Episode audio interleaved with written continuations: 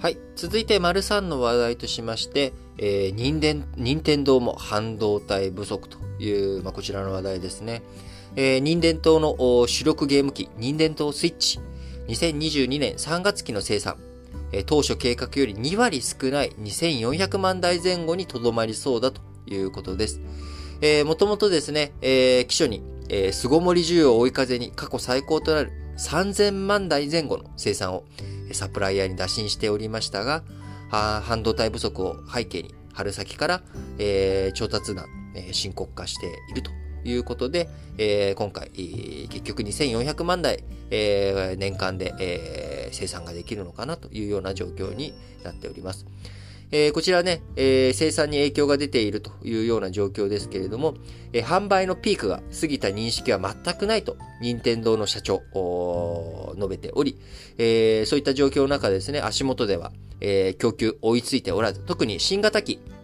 あの、ベゼルをちっちゃくして、えー、こうね、電池の持ちも長くなったのかなあの画面が大きくなった、あの、新型機。こちらもね、えー、供給が追いついておらず、えー、家電量販店では抽選販売が続くというような状態になっています。えー、量販店幹部によるとですね、えー、売りたい量の半分も入ってこない状況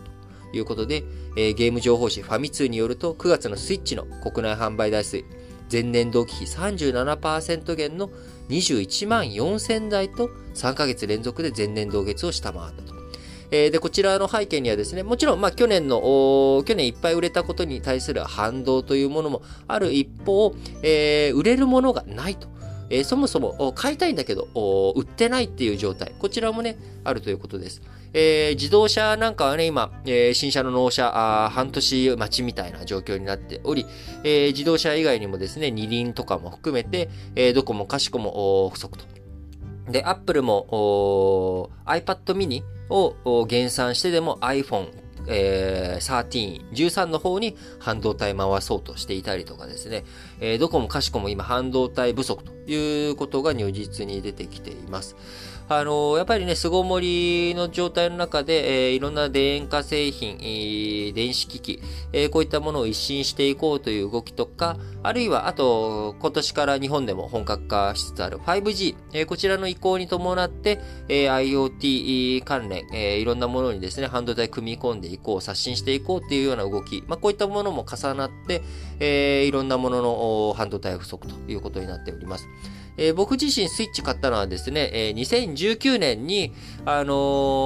ー、有楽町のヨドバシカメラ、えー、じゃあビッグカメラか、えー、に、フラット、何の用事で行ったんだっけな。あのー、あ、そうそうそうそう、モニターをね、あのー、大きいのにしようと思って見に行って、えー、それ買って、えー、階段、あの、エスカレーター降りた時にですね、目の前にマリオが見えてきたんですよね。あ、ニンテンドースイッチそういえば、なんか友達も持ってるなとか、最近ずっとゲームとかやってないなと、今の最近のゲームってどうなってんだろうと、いろんな通信対戦とかもできるしっていうので、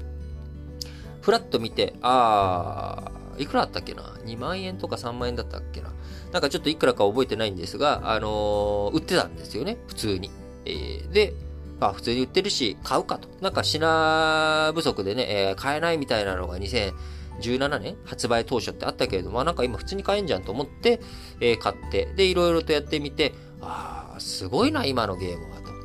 えー、で、その年の年末にですね、えー、のクリスマスに、えー、僕母親に買ってあげたんですけれども、その時も普通に買えたんですよね。2019年の年末商戦も。で、年明けて、えー、やっぱり、その新型コロナが激しくなった3月になったらですね、もう買えない、手に入らないみたいな。あ状況になってしまって、えー、たんで、で、僕の周りの友人とかもスイッチ買おうかなと思ったけど、全然買えないよっていうような状態。そしてそれが今にも至っているということで、やっぱりあの、需要が高まっている。その一方で、えー、生産、供給が追いつかない。供給が追いつかない背景に、えー、新型コロナの蔓延とか感染対策が必要と。で、その感染対策でワクチンが、あ日本国内では行き届いているけれど、行き届い、もうね、今すごく進んできているけれども、世界で見たときに、えー、日本のこういったサプライチェーンを担ってくれている東南アジアとかですね、世界各国、えー、まだまだワクチンが行き届いておらず、工場の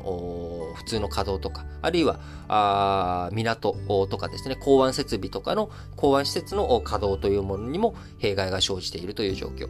で、さっきのね、丸1の COP26 の話の中でも言いましたけれども、やっぱり日本だけが良けりゃいいっていう時代はもう終わったわけです。えー、世界全体をね、しっかりと見てどういうふうにしていくべきなのか。えー、日本の国益っていうことを考えたときに自分たちの狭い目線じゃなくて広い目で見なきゃいけない。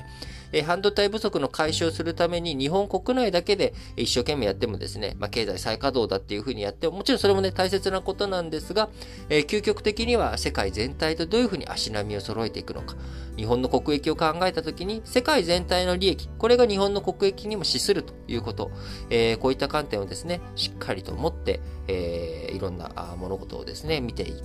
いき、えー、頑張って、えー、なんでしょうね。なんか目先の利益、えー、目先のこと、近視眼的になりすぎないように気をつけていきたいなと強く思いますね。はい。